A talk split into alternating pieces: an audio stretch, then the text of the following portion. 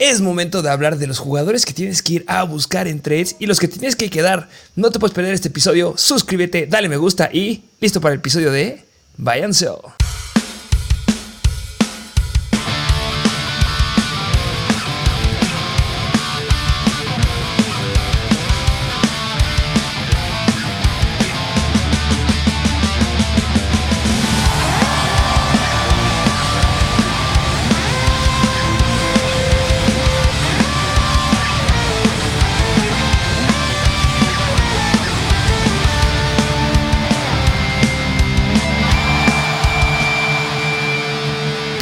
Bienvenidos a un nuevo episodio de Mr. Fantasy Football.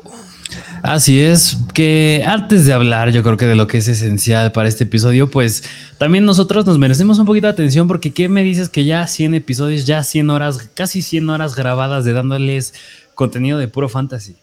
100 episodios completamente, no lo puedo creer. Eh, gracias al apoyo de todos ustedes. Si no hubiera sido por ustedes, no hubiéramos llegado a tantos. Muchas gracias porque vamos, vamos por más, ¿no? Los primeros 100 episodios son apenas el inicio.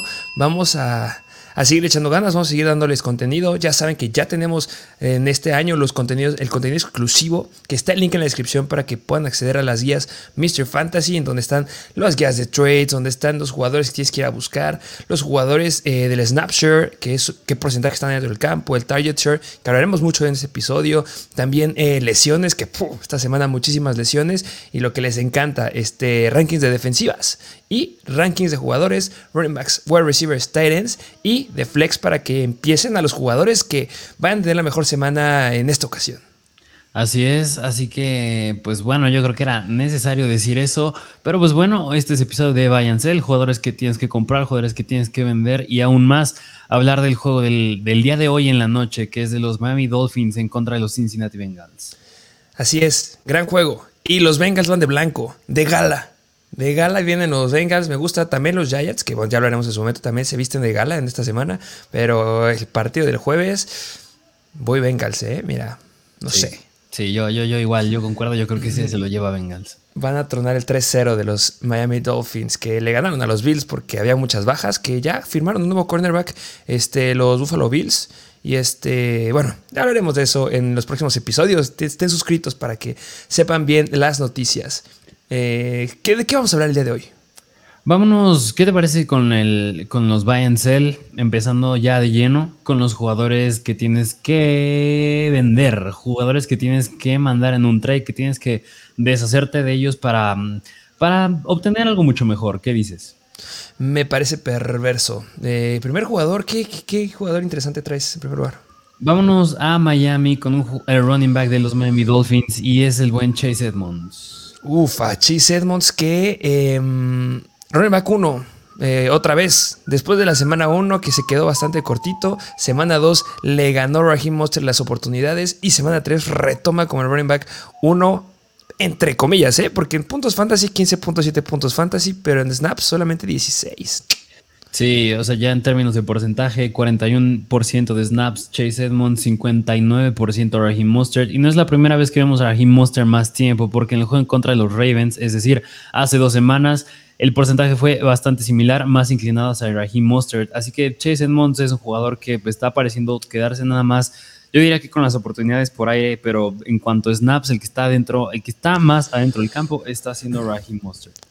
Sí, que también se los llegamos a decir. Este va a ser un backfield que va a estar repartido. De repente va a ser Edmonds, de repente va a ser Raheem Mustard. Va a ser bien difícil saber quién es el que va a tomar la, la batuta. Le fue muy bien a este Edmonds esta semana porque le dieron dos bolas en zona roja, específicamente dentro de la yarda 5, las convirtió en touchdowns y pues por eso llegó a los 15.7 puntos fantasy. Es un buen punto para que lo vendas.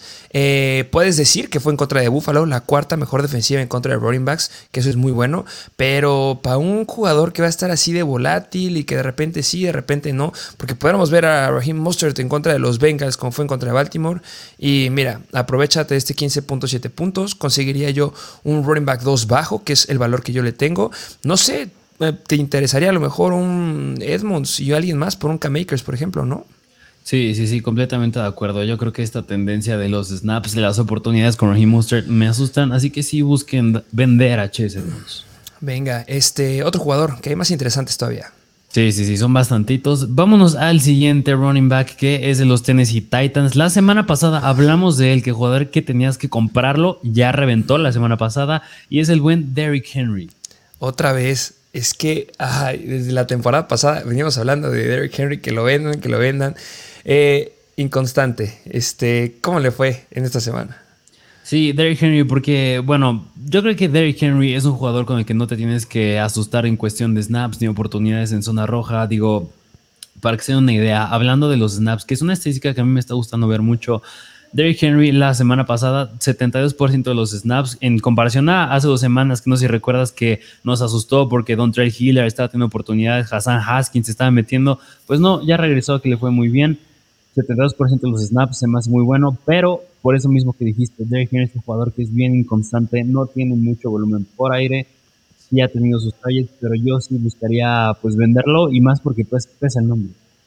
Sí, este, el, nombre pesa demasiado, eh, le fue muy bien, o sea, consideren algo. Hay jugadores que vamos a estar diciendo que vendas, pero no significa que vayan a ser malos. Derrick Henry es bueno. Simplemente no nos gusta porque es muy inconstante. Y va a haber semanas en las que te vas a perder. Entonces, si puedes conseguir algo que sea más constante, adelante. Ya vimos que tuvo dos semanas bastante malitas, que Dontrell Hilliard tomó la batuta, que eso es lo que no nos esperábamos. En la semana 2 no jugó Dontrell Hilliard y a pesar de eso, Derrick Henry solamente dio 8.5 puntos fantasy. Eh, a considerar también, los Raiders son la tercera peor defensiva en contra de los running backs. Y eso también pudo influir en que consiguiera los 25.3 puntos fantasy. Em, yo me iría, como siempre lo decimos, váyanse por ahí en constante. Si eres alguien que ama a Derrick Henry, quédatelo, no lo cambies. Pero prepárate porque va a haber semanas en las que te va a dejar muy, muy corto. Y, bueno, este, me gustaría decir que es ese hombre confiable del 2020, 2019, 2018 que no se rompía y no se tocaba. Pero después del 2021, que ya tuvo una lesión importante en la que se perdió de la semana 9 a la 18, uh, me da miedo que se pueda volver a tocar en esta, en esta temporada otra vez. Y más porque le están volviendo a dar la carga de trabajo de 20 acarreos por juego. Entonces, cuidado simplemente. Sí, tengan mucho cuidado ahí con Derrick Henry, la misma historia de siempre, inconstante por aire. Pero bueno, ese fue Derrick Henry. Vámonos al siguiente jugador que es novato, es wide receiver de los New York Jets y es Garrett Wilson. Que aquí viene algo bien importante, ¿eh? ya salió eh, Robert Saleh, ya confirmó a los reporteros que Zach Wilson está de regreso y va a ser el coreback titular en contra de los Pittsburgh Steelers. Sí, yo, mira, y justamente la, en el episodio anterior, que es el de waivers, hablamos de Tyler Conklin, pero también nos daba miedo Tyler Conklin porque no sabemos cómo se va a comportar esta ofensa con un nuevo coreback. Yo la verdad dudo que Zach Wilson sea el coreback que lance sin más de 50 pases por partido y por eso me da un poco de miedo en general a todos los wide receivers. Pero si me a escoger uno, yo creo que es, dime, el, es, es como ir a este argumento de Dime el wide receiver que está más dentro del campo. Dime el wide receiver que está corriendo más rutas. Y ese no es Garrett Wilson, ese es Elijah Moore. Exactamente. Y además que Garrett Wilson sí es un wide receiver increíble.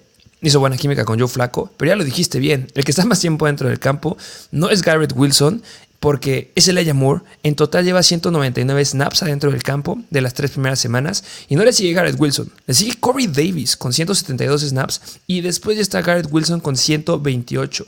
Y además no podemos dejar pasar que Zach Wilson ya se conoce con Elijah Moore. No podemos, o sea, no podemos dejar eh, desapercibido este, la conexión que llegamos a ver en la temporada pasada, específicamente de la semana 12, o más bien la 13 es la que más me gusta, porque Elijah Moore consiguió 20.6 puntos fantasy, lo buscaron en 12 ocasiones, 12 targets para 6 recepciones y 77 yardas y un touchdown. Y Zach Wilson fue una de sus mejores semanas porque nos dio 25.3 puntos fantasy y, y yo espero ver mucho de eso esta temporada. Sí, y mira, nada más una estadística más que me gustaría mencionar para que se den una idea de todos los wide receivers del NFL de la semana 1 hasta la semana 3, el, el wide receiver que está corriendo más rutas está siendo el Ayamur. Es simplemente los números tienen que caer. Eh, hay otro jugador que justamente es a la inversa. Muy malos números y está así convirtiéndolos en puntos fantasy. Y el Ayamur tiene muy buenos números en estadísticas. Solamente no los está pudiendo convertir en puntos fantasy. Está muy corto, muchos lo están soltando, de verdad, si lo encuentran, agárrenlo. Eh, los Bengals en la semana 5, bueno, semana 5, en la semana 3 son los quintos mejores en contra de los wide receivers. Ya esta semana los Pittsburgh Steelers son los sextos peores. Y ojo, porque Minka Fitzpatrick entró en este, no recuerdo si fue protocolo de conmoción, pero está dudable o podría no jugar esta semana y eso sería una baja importante y sería un gran escenario para los wide receivers de los Jets y pues más para el Aya. Sí, y nada, y nada más me gustaría decir el número, 151 rutas corridas, nada más para que no digan que estamos diciendo mentiras. Una locura, una locura de rutas. Pero bueno, ese fue Garrett Wilson, véndanlo. Vámonos al siguiente jugador que este ya lo hemos mencionado varias veces y yo creo que nada más vale la pena mencionarlo otra vez. Es running back de los Kansas City Chiefs y es Clyde Edwards Lair. Aquí está Mr. Fantasy Football para recordarte una vez más que vendas a Clyde Edwards Lair. Ya, ya lo hemos hablado mucho de él. Este, vámonos al siguiente, siguiente jugador. Vámonos al siguiente jugador, siguiente running back, que es de los Atlanta Falcons y es Cordarrell Patterson. Cordarrell Patterson, que, ¿qué me puedes decir? 31 años de edad y se coloca como el running back número 4 de la NFL. Mira, hace dos semanas, mm, y lo llegué, yo lo llegué a mencionar en el live stream, que me daba un poco de miedo esta semana porque Tyler Alger ya estaba amenazando con los snaps y las oportunidades, y a pesar de eso, en contra de los Seahawks, 17 acarreos y 8.3 yardas por acarreo y un touchdown. Es decir, nada más afirma un poco más que Cordell Patterson es parte de la ofensa, pero híjole, ¿tú qué me puedes decir de Cordell Patterson? Eh, mucho miedo. Eh, alcanzó los 22 puntos fantasy, pero fue porque anotó una vez touchdown. Eh, solamente le dieron acarreo, dos acarreos dentro de la yarda 20, no más. En la semana 1 en contra de los Saints también le fue bien porque también anotó y justamente dio 22 puntos fantasy. Pero eh, los Seattle Seahawks, que son esta semana, son los octavos peores en contra de los running backs. Entonces ahí podríamos justificar también que los Atlanta Falcons solamente o están yendo con este Cordell Patterson o están yendo con Drake London, que le está yendo muy bien también. Y ahorita ya empezaron a buscar un poquito más a Cal Pitts, aunque su snapshare, eh, mm, su porcentaje de rutas corridas no me gustó nada este, en esta semana. Pero eh, Cleveland, media tabla en contra de los running backs. Y después Tampa Bay, segunda mejor en contra de los running backs vendan a Cordell Patterson como un running back 1. De verdad, porque es lo que está haciendo ahorita. Cuando tienes un running back que está siendo tan relevante, que igual es lo mismo argumento con el, siguiente running back del que hablaremos, consigue algo que sea un valor de un running back 1 real. No te quedes con jugadores que solamente nos llevan promediando en las primeras tres semanas, em, si no me equivoco, unos 15 acarreos por juego. Y está dependiendo mucho de los touchdowns y tiene 31 años vayan, consigan un running back joven, que sea un real running back 1, que tenga las oportunidades, que tenga targets por aire, porque Cordell Patterson ya no es el Cordell Patterson de corredor, igual receiver de la temporada pasada. Ahorita es un corredor absoluto. Solamente vio un target esta semana y la semana pasada un target también.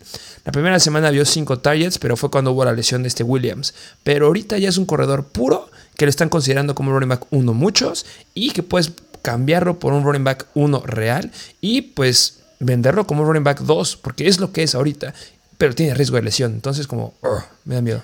Que mira, personalmente yo creo que si hay un jugador que regularmente nos ha callado la boca, es el Patterson. Yo creo que puede continuar haciendo lo que está haciendo, claro que sí, pero, pero no, no me convence, no me acaba de convencer. Ah, no, sí, es que, o sea, nos va a volver a callar la boca esta semana. Tampa Bay lo dudo. Y después si vienen semanas bastante buenas. Pero es que es un running back 2.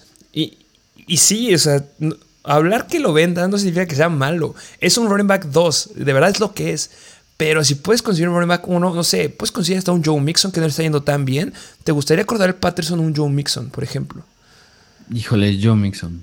Exactamente, porque son jugadores que tienen la mayor cantidad de, o sea, la cantidad de oportunidades por aire y por tierra son mucho mayores a los que nos puede llegar a dar Cordell Patterson. Y a diferencia de la temporada pasada, remarco que ya no está siendo efectivo por aire. Entonces, es, bueno, pero nada más que yo sí intentaría hacer el cambio. Lo tengo, lo tengo en la liga y ya estoy ahí armando los trades. Sí, pues sí. Ese es Cordell Patterson. Vámonos al siguiente jugador que es de los Jacksonville Jaguars. Es running back y es James Robinson. Que, mira, James Robinson, si no estás en las guías Mr. Fancy, en las guías de tres, James Robinson ahorita yo diría que su valor está sumamente inflado.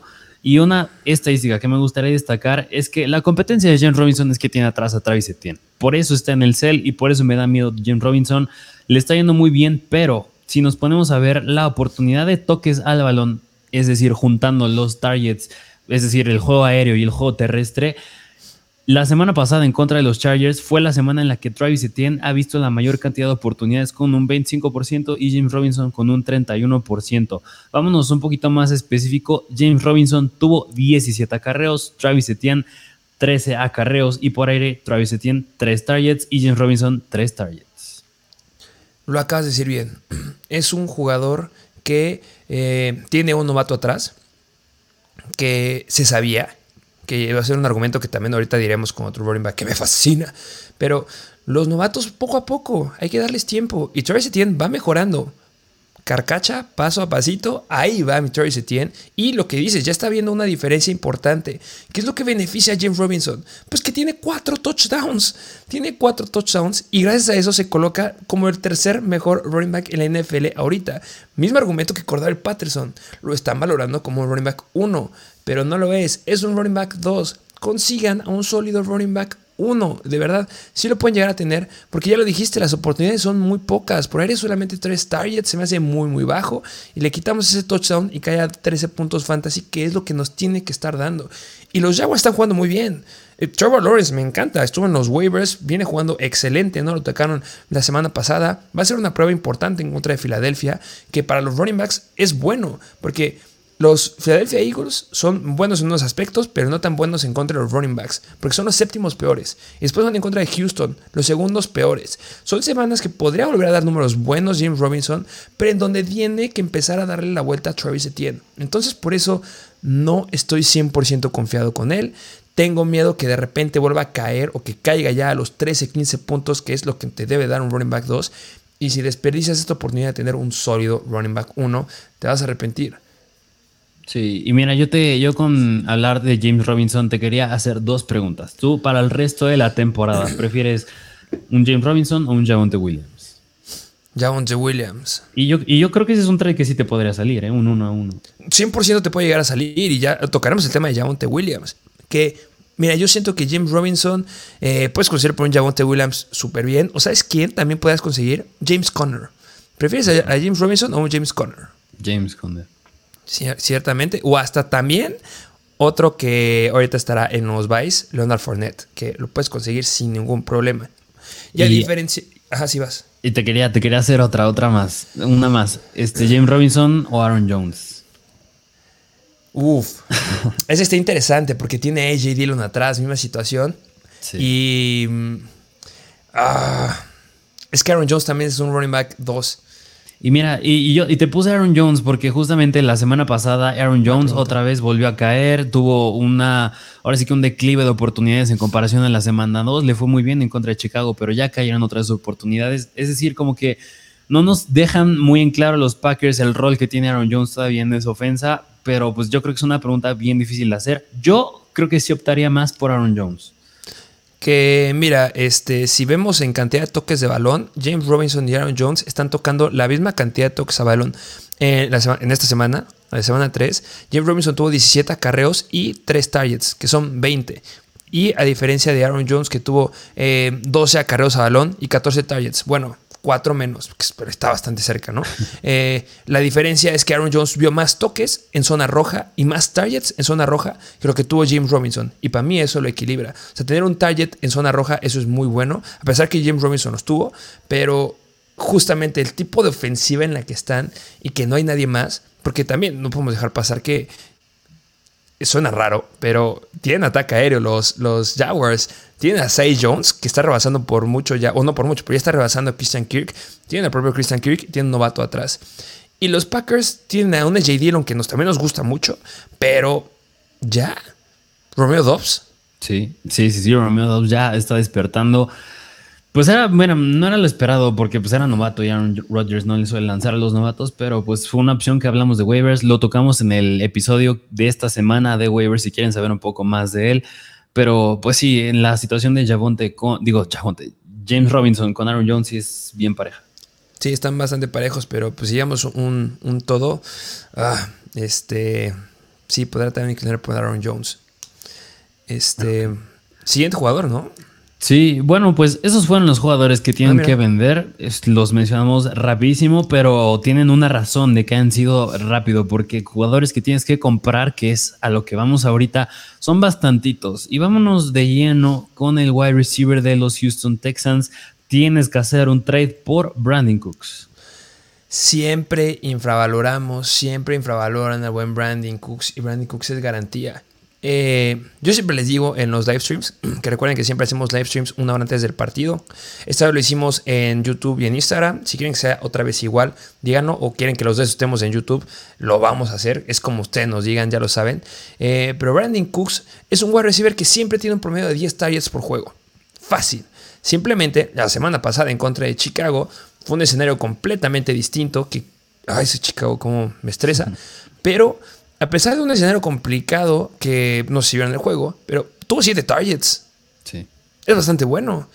Y semana 1, en contra de Indianapolis, la séptima mejor defensiva en contra de wide receivers, 12 targets, 7 recepciones. Semana 2, Denver, que tendrá lo que sea en la ofensiva que sacaron del partido esta semana, pero que están mal.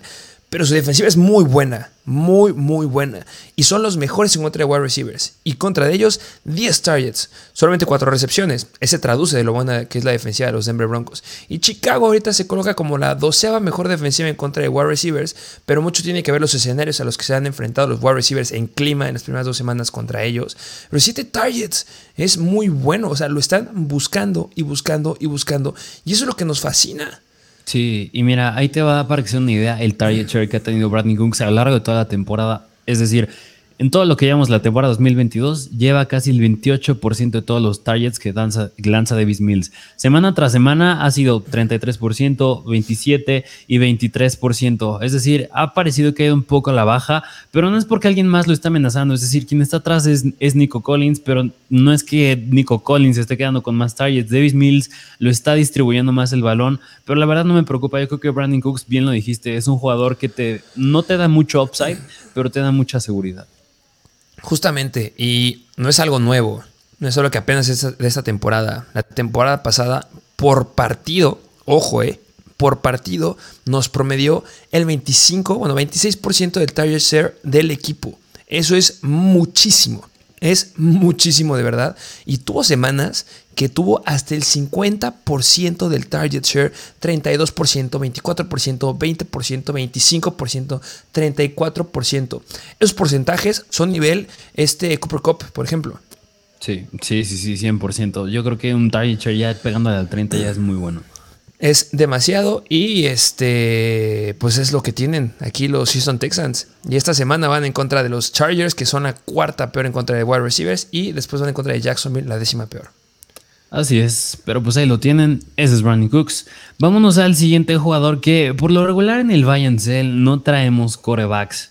Pero esta vez traemos un coreback. Es coreback de los Arizona Cardinals y es Kyler Murray. Y mira, Kyler Murray, yo creo que es un jugador, yo creo que ahí estás de acuerdo conmigo, que es, va a ser difícil hacer un trade por él, yo creo que sí. Pero yo creo que si me preguntas, es un jugador que todavía no alcanza el piso que tiene para esta temporada. ¿Por qué? Porque todavía no tiene a Rondale Moore y todavía no tiene a DeAndre Hopkins. Lo que ha estado haciendo lo ha estado haciendo con Zach Ertz, Greg Dortch y Marquise Brown. Jugadores muy buenos, pero todavía le falta mucho más a Kyler Murray y yo creo que es un coreback que todavía tiene muchísimo upside y no lo ha ni siquiera demostrado el piso, el piso que tiene. Justamente, lo acabas de decir bien. Eh, a veces es complicado conseguir eh, corebacks. Eh, está dando números de corebacks que son de nivel Jared Goff, está de nivel este, lo que está dando Carson Wentz antes de esta semana, lo que está dando pues, cerca ahí por Derek Carr, o sea, son eh, Trevor Lawrence, o sea, por ahí, bueno, excepción de la segunda semana que dio 26 puntos fantasy Kyler Murray, pero sí es un, está, le está temblando el piso. Y vienen dos semanas complicadas. Porque van en contra de los Panthers, que también, sean lo que sean por ofensiva, su defensiva es buena. Son los octavos mejores en contra del coreback. Y después van en contra de Filadelfia. Son los novenos mejores en contra de los corebacks. Complicado. Puede que estos números no sigan siendo explosivos. Y el que tenga Kyler Murray puede ser que también se esté perdiendo. Entonces, podrías intentar ahí un trade, darle un paquete de 2 a 1, porque déjenme decirles que cada vez se acerca más y más el regreso de Andrew Hopkins y también podría ser que ya regrese esta semana o la que sigue Rondale Moore. Y, y ya completando todas sus armas, se viene muy bueno el escenario para Kelly Murray. Sí, yo creo que puedes tener un quarterback bien. Me atrevo a decir que puede acabar dentro del top 5 y ahorita, pues es un quarterback que está, pues, barato para lo que es. Que espero también, un paréntesis, que hayan iniciado a Greg Dortch, que se los recomendamos todo la semana pasada y que metió 17 puntos fantasy. Vuelvan a meterlo esta semana en contra de los Panthers, si es que no juega Rondari Moore, de mis streamers favoritos otra vez. Necesitaba sí. Así es, pues ahí lo tienen, es Skyler Murray. Vámonos al siguiente jugador que es wide receiver de los Buffalo Bills y es Gabriel Davis. Gabe, Gabe Davis, que nos encanta, es de mis jugadores favoritos eh, de, esta, de esta temporada. Eh, una lesión, lo dejó fuera en la semana 2 y después de la actuación increíble que tuvo en la semana 1, nos, esperábamos algo muy explosivo, pero contra Miami se quedó corto. Sí, porque en contra de los Dolphins, y ya, y ya este tema lo tocamos un poquito en el episodio de waivers hablando de Isaiah McKenzie, porque en contra de los Dolphins, David Singletary, 11 targets. Stephon Diggs, 11 targets y Isaiah, e Isaiah McKenzie, 9 targets. Y pues Gabriel Davis, nada más 6 targets. Que yo creo que si me preguntas, los Buffalo Bills perdieron ese partido, no era para que lo perdieran. Y cuando pierdes, se, te, se, te, se, te, mueven los cables y empiezas a buscar lo que puedas para ganar el partido. Y la tendencia, yo creo que es el principal en target tiene que ser Stephon Diggs y en segundo lugar tiene que ser Gabriel Davis. Que, ojo, eh, este es un punto bien, bien importante. Porque Stephon Diggs ya jugando tres partidos, los tres partidos de la temporada, está siendo el mejor wide receiver de la NFL. Gabriel Davis ya jugando solamente semana 1 y semana 2. Y a pesar de eso, están igualados en cantidad de snaps dentro del campo. Me encanta esa estadística porque es que Gabriel Davis cada vez que entra lo buscan. Lo buscan, lo usan y va a seguir siendo lo mismo. Lo buscaron esta semana eh, una vez dentro de la yarda 20, pero no se pudo concretar ahí. Jugó, jugaron mal los Bills, bien lo dijiste. Pero van en contra de Baltimore la peor defensiva en contra de los wide receivers. O sea, Stephon Diggs va a ser una locura esta semana. Davis tiene que también ser una locura esta semana. Eh, trae, trae, está medio tocadillo ahí del, problema del, tobillo, que ha entrenado de forma limitada, pero yo creo que sí va a jugar sin ningún problema. Pero después van en contra de Pittsburgh. Ya les dije que es la séptima peor en contra de los, de los wide receivers. Y después van en contra de Kansas City, que es media tabla. Y después tienen una fila de cinco semanas que están dentro de las 10 peores defensivas en contra de los wide receivers. Este es el único momento que vas a poder conseguir a Gabriel Davis, un wide receiver 2 sólido y que podrás ser mejor ahí moverlo para conseguirlo por un paquete 2 a 1 o por un, por un flex. Sí, mira, y hay otra estadística que me gusta mucho que es las rutas corridas por drawback, es decir, cuántas rutas corre en cada drawback de Josh Allen, los wide receivers de los Buffalo Bills y Gabriel Davis corre en el 90, corre una ruta en el 96% de los dropbacks de Josh Allen. Es decir, eso lo pone como el wide receiver número 14 entre todos los wide receivers del NFL. Y me estás diciendo en el puesto número 14 para un wide receiver que no es, bueno, el titular en su equipo, muy bueno. Muy bueno. Y, ya vamos a comparar un poquito aquí con Stephon Diggs que Stephon Dix, sus estadísticas son irreales, pero la profundidad media eh, de donde lo busca este Josh Allen es de 9 yardas. O sea, normalmente vemos a Stephon Dix en rutas para conseguir primeros y dieces, pero a Gabriel Davis, su, promedio de profundidad de rutas o de targets es de 13.1 yardas. son jugadas más grandes, que obviamente no tienen la cantidad de targets que tiene Stephon Dix, pero puede llegar a alcanzarlos en algunas semanas sin ningún problema y habla de jugadas grandes. Entonces, vayan por Gabriel Davis, inténtenlo. Así como la semana pasada les dijimos, intenten el trade de Dalvin Cook, intenten el trade de Derrick Henry. Esta semana yo el que les recomiendo en primer lugar, aunque hay unos que me gustan mucho todavía, sí pondría como top a Gabriel Davis. Y, mira, nada más para acabar la, la, estadística que les dije ahorita del 96% de Gabriel Davis, Stephon Diggs corre una ruta en el 74% de los dropbacks de Josh Allen. Lo hacen el wide receiver número 60. Una locura, de verdad, muy buenos stats. Sí, pero bueno, es Gabriel Davis. Vámonos al siguiente running back, que este también ya le hemos mencionado en episodios anteriores. Es running back de los Denver Broncos y es Javonte Williams. Señor Javonte Bonte Williams, em, me quería hacer un trade tú y no te lo acepté. No voy a dejar ir a Javonte Williams. Vayan a buscarlo. Eh, sí, puede que le esté pasando lo mismo que me está pasando a mí en una liga en la que estamos juntos. Que vas perdiendo. Que puede que vayas dos juegos perdidos consecutivos. Que es mi caso. Y si quieren aprovechar Pero en mi caso yo no lo voy a dejar ir. Pero si estás en una liga donde el que tenga Jamonte Williams, que es muy probable, que también vaya perdiendo, inténtenlo. Porque además del problema que ha sido sus números en los últimos dos juegos, esta semana vimos algo que no me gustó con Javonte Williams. Que em, ya no fue un corredor que lo estaban usando para terceras oportunidades, porque entró Mike Boone. ¿Qué carajo? Coaches de los Broncos, no sé qué fregados están haciendo. Se está viendo que, que no saben, no, no, o sea, no sé, no sé qué está pasando ahí. Eh, Melvin Gordon le dieron la oportunidad de, zona roja y se quedó con el touchdown. Estuvo repartiendo mucho más con Melvin Gordon esta semana. Y lo mismo, entró Mike Boone y le bajó muchísimo la cantidad de, oportunidades a Javonte Williams. Ah. Mira, y mira, yo, yo al hablar aquí de la situación de Javonte Williams, yo creo que yo creo que nos queda muy claro que la, el, la repartición de oportunidades entre él y Melvin Gordon está inclinado más hacia Javonte Williams. Es decir, la semana pasada, 15 carreras Javonte, 12 Melvin Gordon. Sí, Melvin Gordon tuvo 6 targets, Javonte 5, nada más uno menos. Pero yo creo que en general estos Broncos se están viendo muy mal. Y yo no critico el talento de Russell Wilson, yo no critico el talento de los jugadores, yo critico más el cocheo. Algo tienen que mover ahí. Y yo no creo que los Denver Broncos vayan a jugar de esta manera al resto de la temporada. Tienen que cambiar las cosas ahí, tiene que ser una ofensa más explosiva. Yo creo que la van a hacer. Y en el momento que eso pase, Javonte Williams va a ir, no nada más Javonte, yo creo que en general todos los jugadores de ese equipo van para arriba. Deben ir para arriba.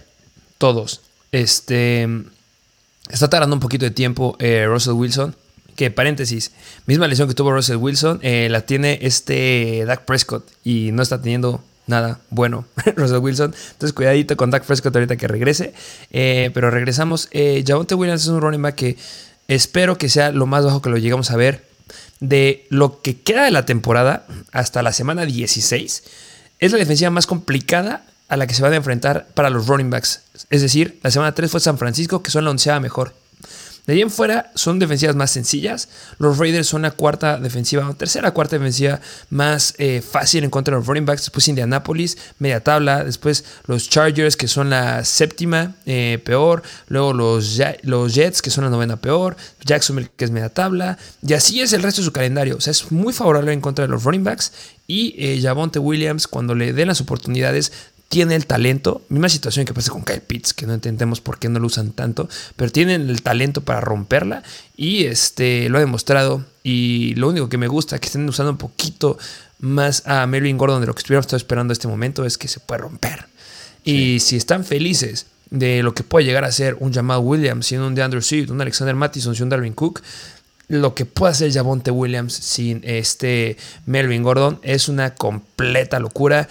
Semana 13, en contra de Kansas City la temporada pasada. 29.8 puntos fantasy, sin tener anotaciones corriendo. Tuvo 23 toques a balón, 102 yardas. Sí, tuvo un touchdown por aire, pero tuvo 9 targets. Números increíbles. Sí, además ese juego en contra de los 49ers de los Broncos estuvo bien raro. Es decir, ¿tú te esperarías que un marcador acabara 10-11? De, entre ellos dos, no, o sea, podría ser que estuviera bajo. Se sabía, el over-under no estaba tan elevado como otros juegos, pero si no, una una locura. Sí, ese yo le pongo un asterisco a ese juego.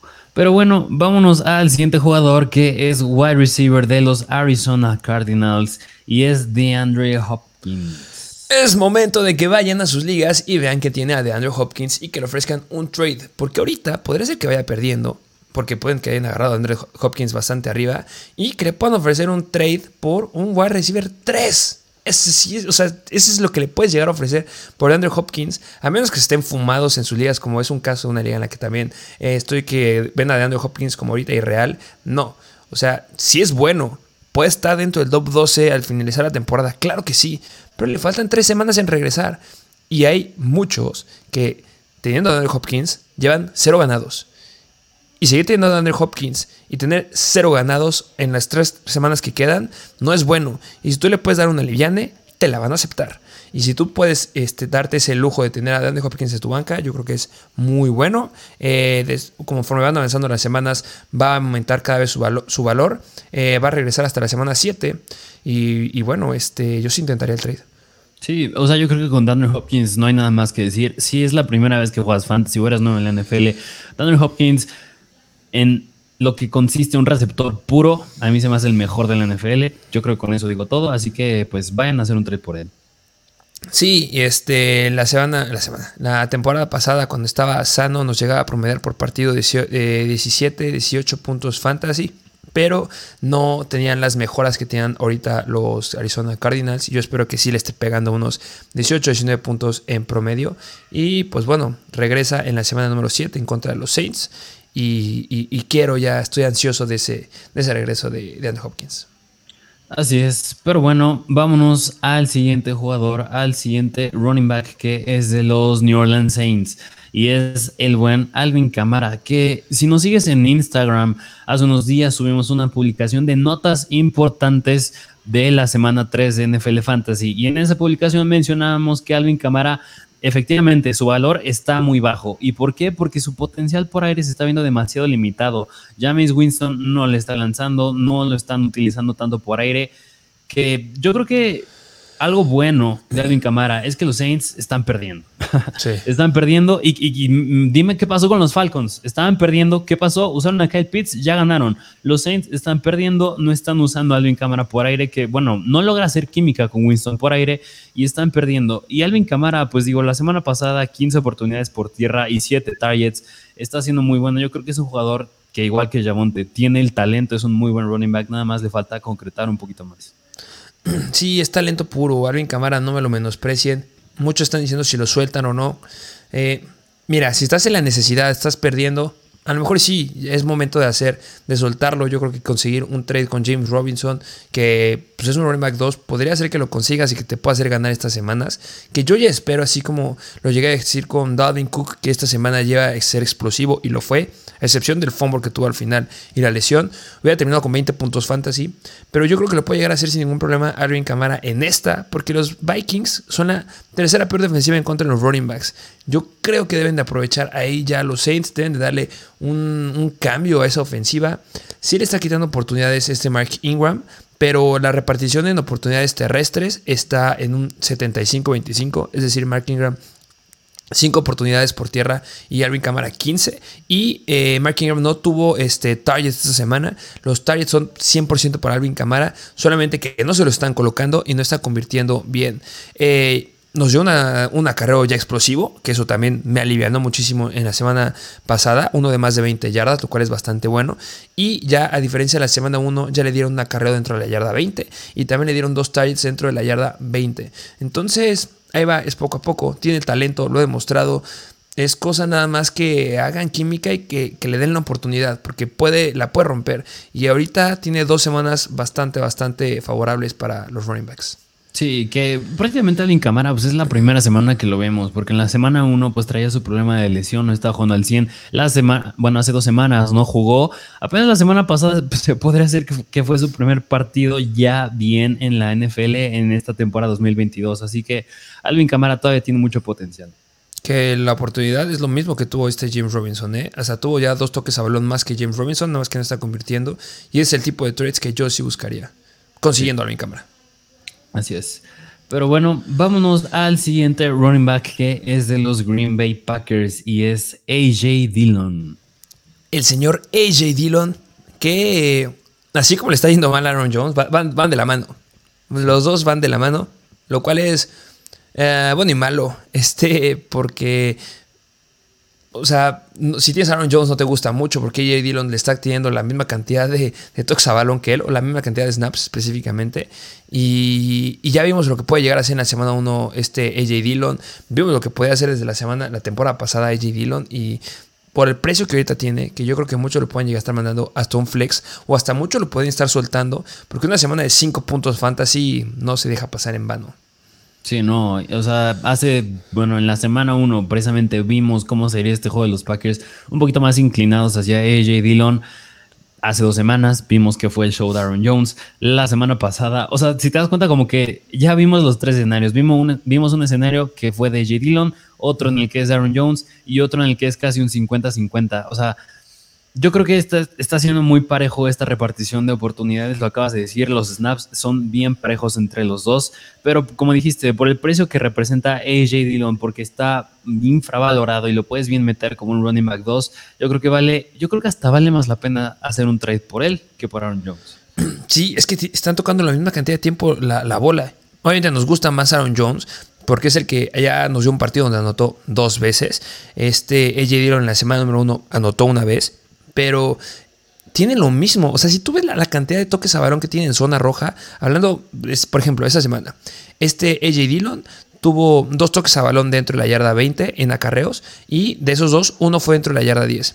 Y Aaron Jones tuvo lo mismo. Dos, dos este, acarreos dentro de la yarda 20 y un acarreo dentro de la yarda, de, la yarda 10. Pero pues tuvo un target eh, dentro de la zona roja que le ayudó. La semana pasada lo mismo. O sea, oportunidades que tienen dentro de zona roja son idénticas y las oportunidades que tienen de toques a balón son idénticas y es muy explosivo, es muy eficiente Jay Dillon. Y esta semana es complicada porque van contra de los Patriots, que son los quintos mejores en contra de los running backs. Tendré mis reservas, pero de ahí en fuera se vienen tres semanas muy buenas para ambos. Podrías arriesgarte a que le pueda ir mal a AJ Dillon esta semana, que no, no veo cómo pueda volver a pasar porque necesitan ya empezar a, carburar estos Packers. Y hasta le puedes llegar a ofrecer al que tenga a AJ Dillon un, un flex pero ahorita yo sí lo intentaría conseguir, porque vuelve a dar otra semana explosiva de 20 puntos como en la semana 1, que podría pasar en la 5 en contra de los Giants y en la 6 en contra de los Jets. No te lo van a querer dar. Y sí, mira, y ahí te va una estadística que, bueno, un poquito más a profundidad de los toques al balón que tienen ambos. AJ Dillon, en lo que lleva de toda la temporada, ha tocado más veces el balón que Aaron Jones. AJ Dillon ha tocado el balón 48 veces y Aaron Jones 41. Y esa semana, promedio de, yardas por acarreo, Aaron Jones 3 yardas, AJ Dillon 2.7. Así que AJ Dillon parecería el que está detrás de Aaron Jones, pero los números nos están diciendo otra cosa. Sí, es como un Tony Pollard, nada más que Tony Pollard sí está siendo un poquito más relevante en fantasy, pero misma situación, de repente le puede dar la vuelta, de repente no. Es lo que tienen los Packers ahí y los tiene que usar. Así es. Pero bueno, vámonos al siguiente running back que es de los Tampa Bay Buccaneers y es el buen Leonard Fournette. Difícil trade, ya lo, lo, mencioné eh, hace ratito que estábamos hablando de James Robinson, pero mi compadre Leonard Fournette no ha notado. Tiene más potencial, su techo todavía está alto, o sea, su piso está corto. ¿Y qué me dices que hace unos días, si no es que ya semana, puso en su cuenta, si no, no recuerdo si fue de Twitter o Instagram, que ponía a todos mis fantasy owners, quien o sea, es decir, a quienes lo tienen en fantasy, los touchdowns van a venir. Esperen, los touchdowns van a llegar. Sean pacientes porque van a venir y yo, yo le creo, yo le creo por completo. Eh, yo a veces no soy tan favorito, no es, no es un jugador que sea tan fanático, porque no es, o sea, después de lo que había pasado hace mucho tiempo, que Leonard Fournette perdió mucha relevancia, después de haber estado con los Jaguars, eh, no podemos dejar pasar lo que hizo la temporada pasada. O sea, la temporada pasada nos daba juegos de hasta tres touchdowns. Recuerdo muy bien la semana, no recuerdo cuál fue, pero en contra de los Colts, que tuvo tres touchdowns por tierra y un touchdown por aire. Una locura. Completa locura. Eh, aquí tengo el dato, ya lo encontré. 44 puntos fantasy nos dio esa semanita. O sea, no entiendo cómo la fórmula de Leonard Fournette con unos Tampa Bay Buccaneers que no tienen ni a Julio Jones, no tuvieron a Mike Evans y que tampoco tienen a Chris Godwin, no le están ocupando para anotar. O sea, no entiendo como que esa fórmula. Están ganando por alguna razón los, Buccaneers, pero tienes que usar a Leonard Fournette. Es que precisamente esto, de esto lo hablábamos hace dos semanas, no hablando nada más de Leonard Fournette, pero de forma general, estos, estos, estos Tampa Bay Buccaneers y en especial Tom Brady se están viendo demasiado deficientes. Claro que no han tenido todavía sus armas completas al 100% en un partido, pero se están viendo muy mal y si se están llevando de calle a alguien, es a todos los jugadores que todos los pueden tener en fantasy, hablando de Mike Evans, Chris Godwin, Fournette y el mismo Tom Brady. Eh, yo creo que va de la mano con el mismo argumento de los Denver Broncos. Yo creo que esta no es la realidad de los Buccaneers. Tiene que ser una ofensa más explosiva. Tom Brady tiene que jugar mejor y es un jugador que ha demostrado hacerlo. Y al hacerlo, todos van a subir. Hablando de Fournette, Brady, Mike Evans, Chris Godwin, etcétera, etcétera. Y, que, que no, no ha cambiado mucho. O sea, estadísticamente yo veo mejor a Leonard Fournette esta temporada que la pasada. La temporada pasada nos promedió por partido 18 puntos fantasy, pero su cantidad de toques a balón o de acarreos eran 12 por, acarreo, por, por juego. Esta temporada, en los tres juegos que lleva, lleva promediando 19 toques a balón, este, más bien 19 acarreos. Son mejores esta temporada. Simplemente no está convirtiendo, no está anotando y no está pasando a ser en números fantasy. Esta semana tiene que ser explosiva para Fournette, igual que con Javonte Williams, e igual que con los jugadores que les acabamos de mencionar. Ultimátum. Igual que Darwin Cook la, temporada, la semana pasada y Derrick Henry. Kansas City son la doceava peor defensiva en contra de los running backs. En la semana 1 jugaron en contra de Dallas, la novena mejor en contra de running backs. Semana 2, los Saints, la octava mejor en contra de running backs. Semana 3, Packers, sexta mejor en contra de running backs. Ya cambia, Kansas City son la doceava peor. Debe de haber muchos puntos. Ya regresa Mike Evans, no sabemos cuál va a ser el estado de Julio Jones, que creo que no entrenó todavía. Y Chris Godwin, quién sabe. Por eso nos gusta Russell Gage y les dijimos que lo agarraran en waivers. Pero ya debe ser una semana en la que anote y no se sorprendan que de repente alcance a dar puntos de lo que llegó a dar Derrick Henry esta semana. Y viene la gran pregunta: ¿prefieres tener a Derrick Henry o a Leonard Fournette? Leonard Fournette. Yo igual prefiero tener a Leonard Fournette. Entonces, es un jugador que puedes alcanzar, le están dando toques a balón, está mejorando muchísimo más sus estadísticas en comparación del año pasado. Y el año pasado era muy bueno, o sea, a lo mejor le ha bajado un poquito en la cantidad de targets que le mandan. Ahorita llega promediando 5 targets por juego. Y la temporada pasada llegó a, promediar eh, unos 6, 7 targets por juego, 6 específicamente. Ahí están, mejores números, nada más es convertir, nada más que anote este compadre y yo también es el segundo que yo pondría en prioridad en conseguir esta, esta semana. Sí, completamente de acuerdo. Pues ahí lo tienen, hagan un trade por Leonard Fournette. Vámonos al último jugador que tienes que hacer un trade por. Y es. vamos a poner los tambores. Tambores. running back de los New York Jets y es Breeze Hall. Bellísimo, bellísimo. Saben que, amo a Breeze Hall. Que mira, es que tenemos muchas cosas buenas que decir de Breeze Hall, pero esta sí la quiero decir yo.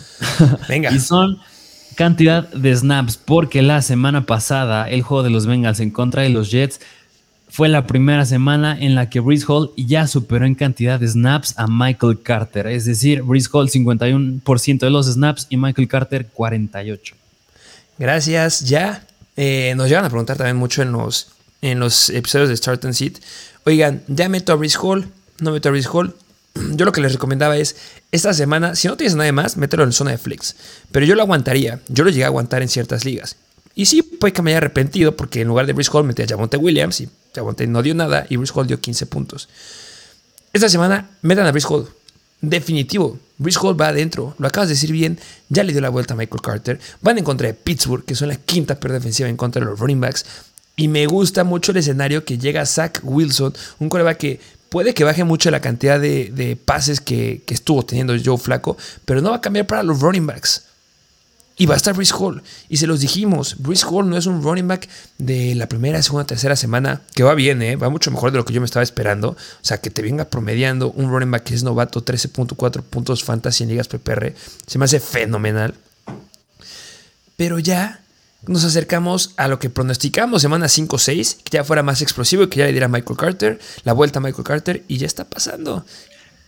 Y, y, mira, otra estadística que me encanta a mí con Brice Hall es que tú, bueno, antes de que iniciara la temporada, hablando de los sleepers, Breeze Hall, tú dijiste, es un running back que proyecta ser el siguiente Derrick Henry. Nos llegaron a criticar mucho, pero de la mano con ese argumento iba que Breeze Hall no es un running back aéreo. Es que es un running back que no tiene relevancia por aire. Nos han callado la boca porque Breeze Hall lleva 21 targets en todo lo que va de la temporada. Eso lo hace el tercer jugador en los Jets con más targets a la par que Elijah Moore. Aún más, yo creo que si viste el juego en contra de los Bengals, se quedó con 11 targets. En la semana 1 se quedó con 9 targets. O sea, yo creo que hablar más de que te gusta 5 o 6 targets para un running back, ya estás hablando algo, algo fuera de lo normal. ¿Cuánto crees que fue el porcentaje de target share en la semana pasada, semana 3 en contra de los Bengals, de Briscoe? ¿Cuánto? Bueno, fueron 11, pero ¿cuánto? Si te dijera, dime un porcentaje bueno que te imaginas que pueda dar un Cooper Cup o que pueda dar un Davante Adams. Pues mira, lo hemos dicho nueve veces, un 30% ya es irreal para esos wide receivers. 40.7% del target un corredor. Y además, un jugador como Breeze Hall, y yo pensaría que eso hubiera sido Michael Carter, no Breeze Hall. Justamente, es decir, no, no sé, que alguien nos ponga en los comentarios si saben de un running back que haya tenido 40% del target share es demasiado. Eh, y, en contra de Cincinnati, la décima mejor defensiva en contra de los running backs. Pittsburgh, eh, escenario favorable para los running backs. Como bien tú lo dijiste, yo creo que solo queda ver cómo se comporta esta ofensa con Zach Wilson. Es lo único que me da miedo, pero de seguir lanzando el balón como lo está haciendo Joe Flacco en cuestión de cantidad, no, Breeze Hall, un sleeper garantizado de esta temporada lo fue. Sí, claro que sí. Y, claro, ejemplo, ¿quieres hablar de sleepers y de jugadores que le han roto? Hay que hablar de Amon Razan Brown. Amon Razan Brown, en sus primeros partidos, no me acuerdo si fueron los primeros, ay, no acuerdo el número, si 8 o 10 partidos, está promediando casi 5 puntos fantasy por partido. Hoy en día es el, está dentro del top 10 de los wide receivers. Es increíble. Los novatos tardan, hay que darles un poquito de tiempo. Y Brice Hall es atleta, ya lo dijimos en los episodios antes que empezara la temporada. Promedio de 4.9 yardas por promedio este, por acarreo esta semana. se vienen cosas muy buenas. Lo único que me daría un poquito de miedo, si hay que decir algo que nos asuste Brice Hall, es que de la semana 6 a la semana 9 es un calendario difícil para los running backs. Packers, sexta mejor. Denver, primera, la, la mejor en contra de los running backs. La semana 8, Patriots, la quinta mejor. Y semana 9, Buffalo, la cuarta mejor. Después ya cambia. Después, cuando te vuelves tienes un bye, eh, cambia por completo. Que después de esto ya Brice Hall va a ser inalcanzable. No vas a poder conseguir ningún trade. Patriots, la quinta mejor. Ay, perdón. Luego Chicago, la décima peor. Luego los Vikings, la tercera peor. Luego Detroit, que son la peor. También está Seattle, Jacksonville, Miami. Son media tabla. Sea, de verdad es un cambio impresionante. Y si tú me preguntas de un running back del que estaremos hablando que tenías que conseguir si es que vas a llegar a los playoffs, es Brice Hall, porque su cierre de calendario es muy bueno. Pues él lo tienen. Brice Hall, vayan por él, de verdad, un running back novato que es garantía. Pero bueno, pues ahí están todos los jugadores que tenías, por los que tenías que vender o tenías que comprar. Pero ahora sí, vámonos a la última parte de este episodio, que es el Thursday Night Football, el juego de los Bengals en contra de los New York Jets.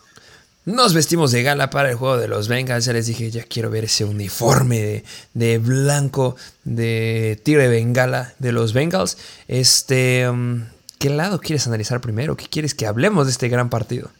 ¿Qué te parece el lado de los Miami Dolphins? Porque empezando del lado del coreback, pues tú, Atahuelo, que me dices que, bueno, al momento sigue como cuestionable. Está cuestionable con una lesión en la espalda. ¿Ya, ya lo entrevistaron?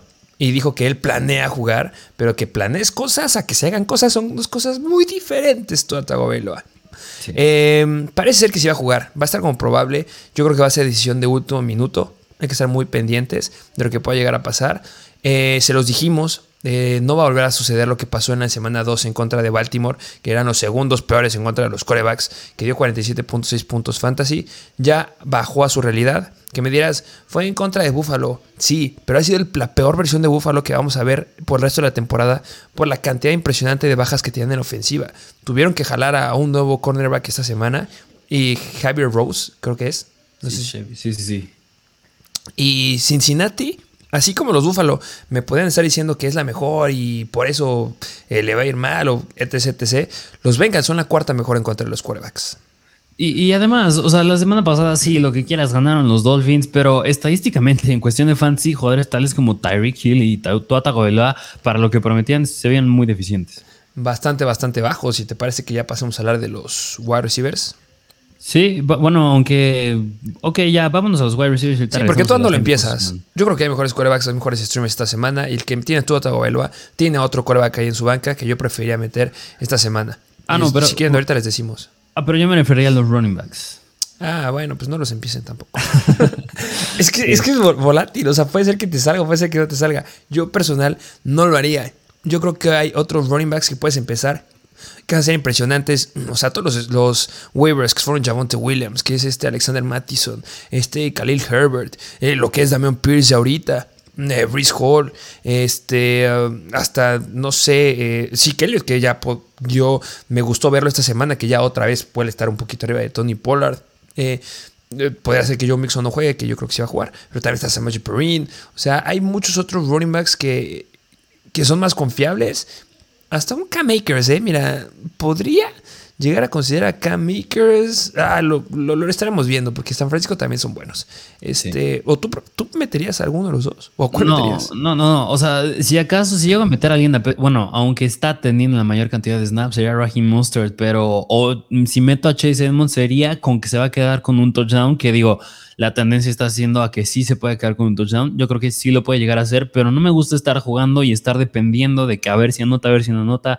Y al final te puede estar, te puede decepcionar y te puede tronar tu semana de fantasía. Así que yo optaría por no meter a ninguno de los dos. Sí, que siempre se los hemos dicho y va a ser una conversación con estos dos hasta que alguno se lesione, se lesione, se lesione. y este hay mucha incertidumbre. Si tuviera que meter a uno por oportunidades, igual sería Raheem Mustard, pero ojo que le puede dar la vuelta a Chase Edmonds en este. Sí, justo. Pero ahora sí, si quieres ya hablemos de los wide receivers, que pues es hablar de Jalen Waddle y Tyreek Hill. Eh, ¿Qué les puedo decir? No los puedes sentar. O sea, te vas a ver muy mal sentándolos a ambos después de que vimos lo que llegaron a hacer. Este. Son un sólido, sólido start. Ah, me da miedo. Em, los Cincinnati Bengals son la cuarta mejor defensiva en contra de los wide receivers. Han permitido solamente un touchdown a los wide receivers en lo que da la temporada. Eh, eso no me gusta para nada. Y este solamente en yardas han permitido 378, que hablando de todos los equipos de la NFL, son la segunda menor cantidad de yardas que le han permitido a los wide receivers eh, de todas las defensivas. O sea, la única que ha permitido menos son los Broncos, que han permitido 340 yardas. Se puede interesante porque son jugadores que tienen que ser muy explosivos y justamente suelen producir muchas yardas, pero yo no esperaría tampoco un juego tan explosivo. O podría ser, pero solo de uno, ya no de dos. Sí, no, o sea, yo creo que por cómo le fue la semana pasada y que era una defensiva a los Bills también sumamente difícil, a lo mejor yo creo que puede acabar mucho mejor Jalen Waddle por las jugadas de largo yardaje, pero si alguien se queda con el touchdown yo creo que va a ser Tyreek Hill, aunque mm, sí, los tienes que meter, digo, no hay de otra. Sí, pero expectativa baja. Así es. Pero bueno, pues esos fueron los Dolphins. Vámonos al lado de los Cincinnati Bengals, empezando con el quarterback de Joe Burrow. Mi quarterback favorito esta semana. El, el favorito. El favorito es que no puedes decir que no puede ser el favorito. O sea, punto número uno con Joe Burrow.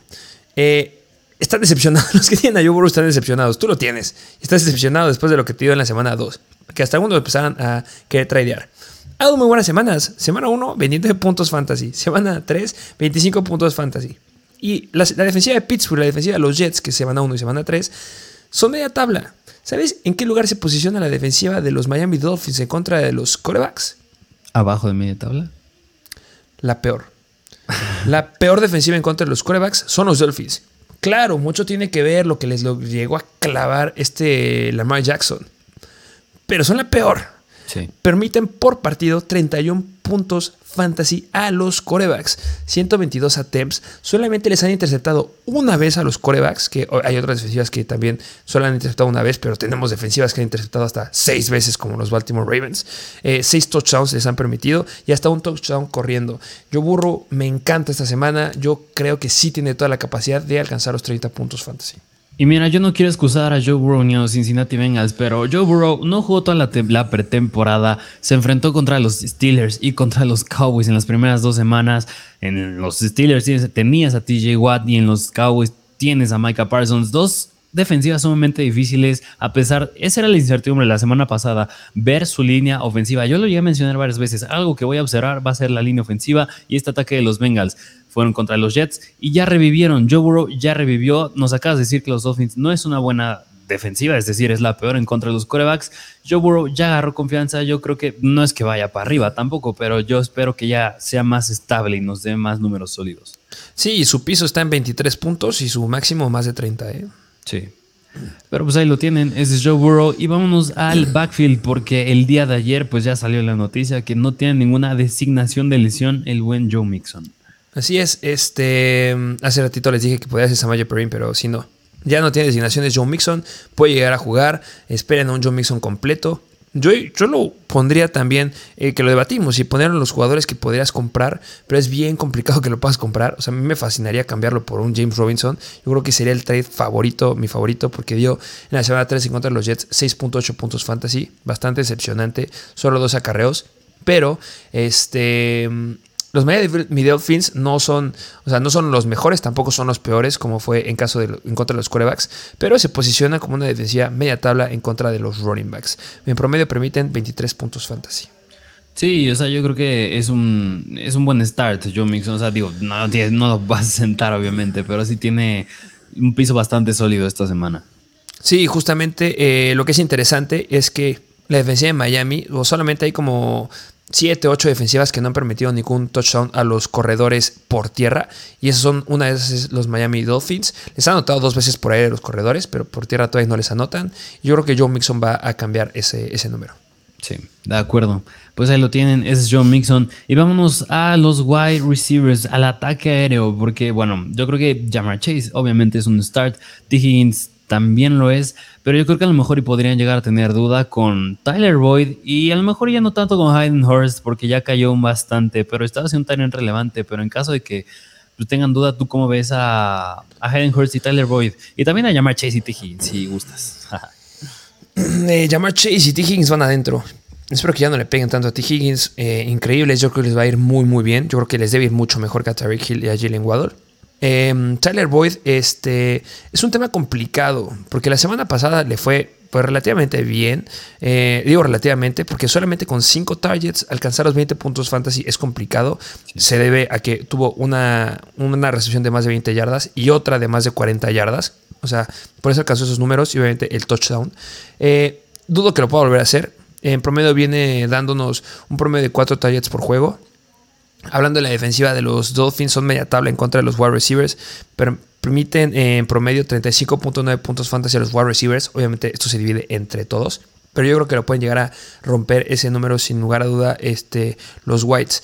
Y yo creo que también hay sleepers o jugadores que están infravalorados que puede irles mucho mejor que Tyler Boyd esta semana. Sí, sí, de acuerdo. Yo creo que hay mejores streamers. Llamar Chase T. Higginson mm. Stars. Yo tampoco meto a Hayden Hurst. Tyler Boyd, pues si lo metes es esperar que una jugada larga, pero no creo que pase en, ese, en este, el juego del día de hoy. Pero pues, pues ahí lo tienen. Así es. Este, pues esos son los que debes de empezar. Eh, nada más que decir, a esperar y ver que sea un juegazo, que rompa la expectativa. El over-under está muy alto, creo que es de los más altos que hay en esta semana. Creo que el clima no debe hacer ningún efecto, pero pues si no, les avisaremos ahí en Instagram. Así es, pero pues ese fue el episodio de hoy. Ahí tienen los buy and sells y el juego del Thursday Night Football. Ya desde cantera que saben que próximamente estaremos haciendo, subiendo el start and sit y el live stream como es de siempre de los domingos.